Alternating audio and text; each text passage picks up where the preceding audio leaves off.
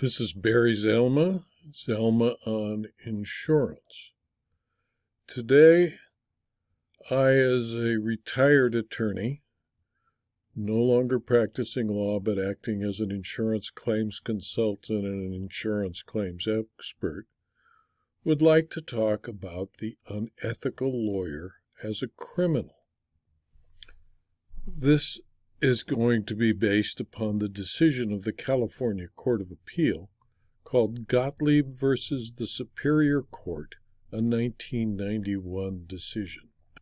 I knew Kenneth Gottlieb when I was a young adjuster, and as a defense lawyer, as a person who was suspected of acting as a serious fraud perpetrator.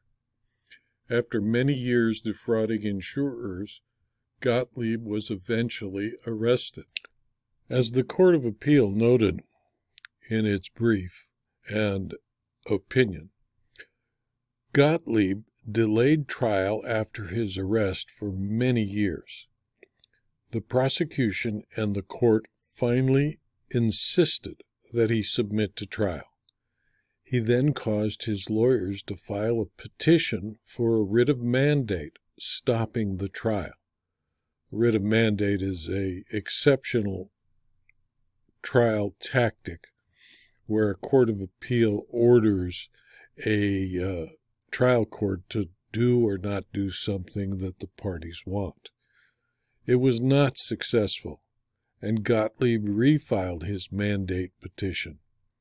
Gottlieb, a felony defendant, asked the Court of Appeal to reconsider his challenge to the denial of his speedy trial motion. Because the court viewed Gottlieb's first petition to be totally without merit, and viewed the refiling of the petition with one additional exhibit to be unwarranted, it issued an order directing defendants' appellate counsel, Trope and Trope, to show cause why monetary sanctions should not be imposed against it. The premise of defendant Gottlieb's claim of denial of a speedy trial is that a delay of 10 years from his indictment to commencement of trial, together with the attendant stigma and stress of long pending charges, constitutes a denial of his speedy trial rights, even though he caused or consented to every delay and never asserted an objection to the delay prior to the filing of his motion to dismiss. The new petition was denied as frivolous, and monetary sanctions were um, imposed against appellate counsel. The facts that brought about this final attempt to stop an actual trial started in September 1981 when Gottlieb, an attorney, was indicted by a grand jury on 92 felony counts of insurance fraud. The various counts alleged a conspiracy to commit numerous acts of insurance fraud, forgery, grand theft, and attempted grand theft against numerous insurance carriers and claimants. On May 2, 1991, nearly 10 years after Gottlieb was indicted, and only 13 days before a May 15 trial date, Gottlieb filed a motion to dismiss for denial of his state and federal speedy trial rights. The delay was not claimed to have prejudiced the defense case. The defendant Gottlieb was at all times at liberty and from my personal experience, probably continuing his work as counsel to as well as a party to insurance fraud. The evidence presented by Gottlieb showed that all delay was either caused by defense motions for continuances, joint motions for continuances, vacated trial dates, defense motions to set aside the information in 1985 and to recuse the district attorney he filed in 1991, and the addition of a second private defense counsel, Trope and Trope. None of Gottlieb's exhibits suggested that the prosecution occasioned any delay, let alone delay without good cause. The court docket sheet showed that these continuances were always upon stipulation of the parties. Three days after denial of the first petition, defendant Gottlieb refiled. The Court of Appeal concluded that there was no possible merit to the defense theory that the criminal justice system must engage in self flagellation by dismissing serious prosecutions because a defendant who has claimed good cause for and stipulated to a long series of delays later claims the trial court and prosecution denied him a speedy trial by granting the delays he sought. Defendant Gottlieb actively caused the 10 year delay and clearly did not want to go to trial. Here there is more than mere acquiescence of defendant in the delay occasioned by the prosecution. Gottlieb was at all times represented by privately retained counsel and was promptly advised of his indictment. Gottlieb, an attorney, caused or consented to all the delays in his prosecution.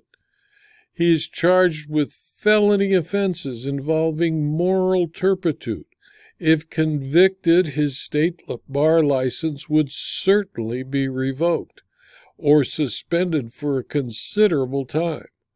During the pendency of the prosecution, he continues his ability to earn his livelihood practicing law and had no reason to even consider opposing the delays.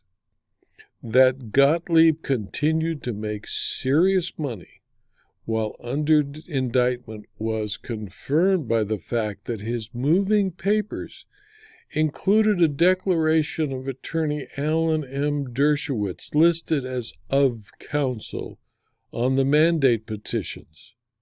This declaration states in the most general terms that defendant's federal speedy trial contention is a legitimate argument because the state bears primary responsibility for bringing defendants to a prompt trial. The declaration was at most a statement of conclusion and a most general treatment of the issue. When Gottlieb's counsel sought immediate and special attention from the court by filing a request for a stay two days before the trial. The court expected counsel not to hinder its screening of the emergency petition by failing to provide apparently available exhibits or information. The court considered the total lack of merit of the first petition, defendant's pattern of delay, and the fact that petitioner requested an immediate stay of an imminent May 15 trial.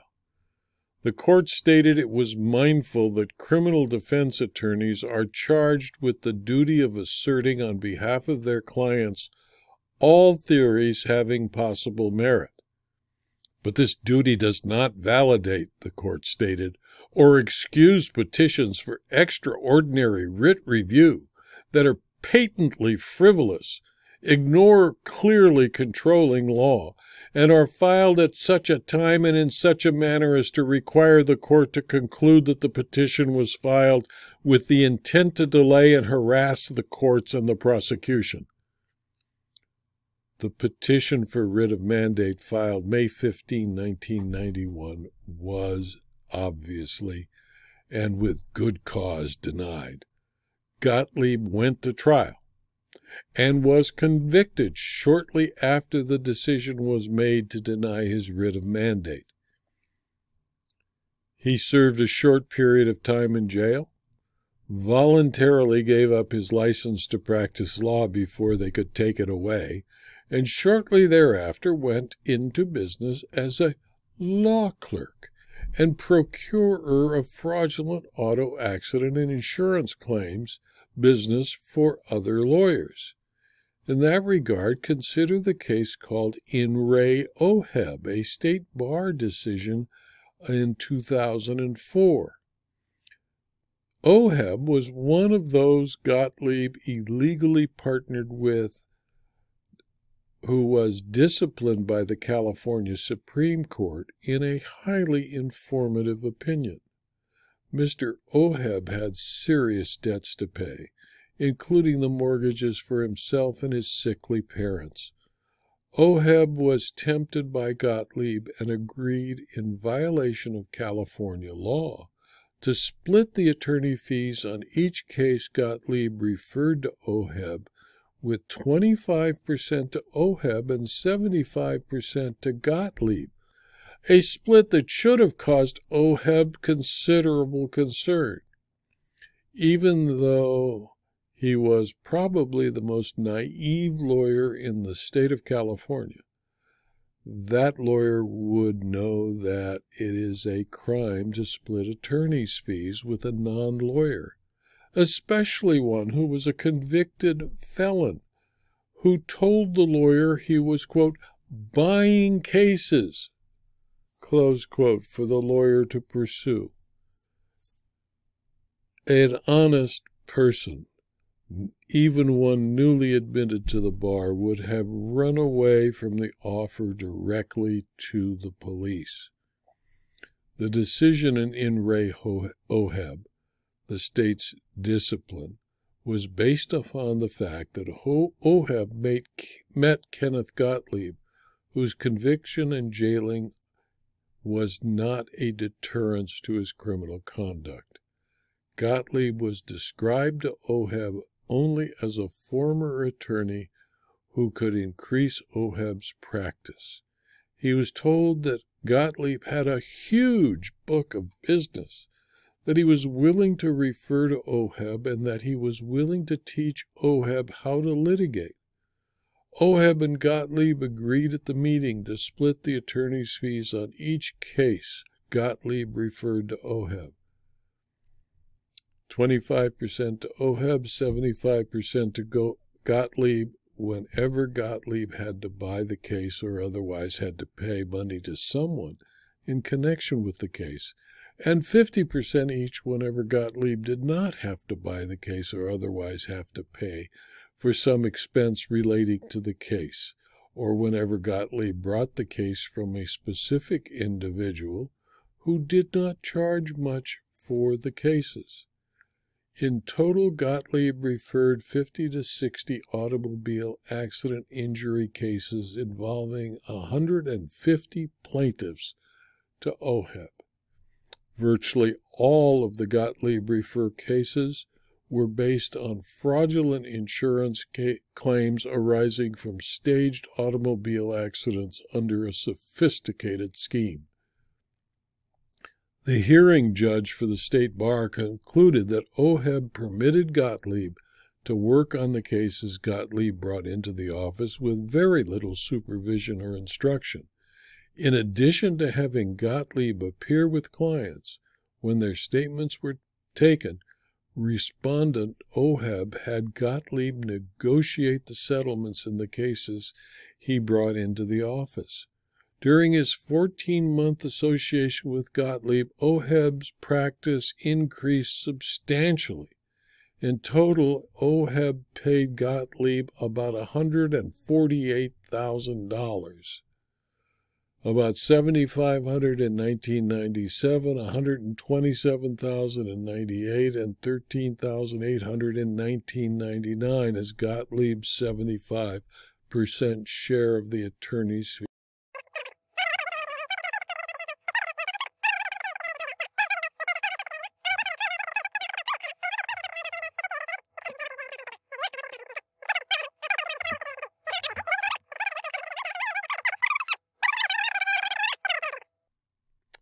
This video was adapted from my book, The Little Book on Ethics for the American Lawyer, available from Amazon.com as both a paperback and as a Kindle book.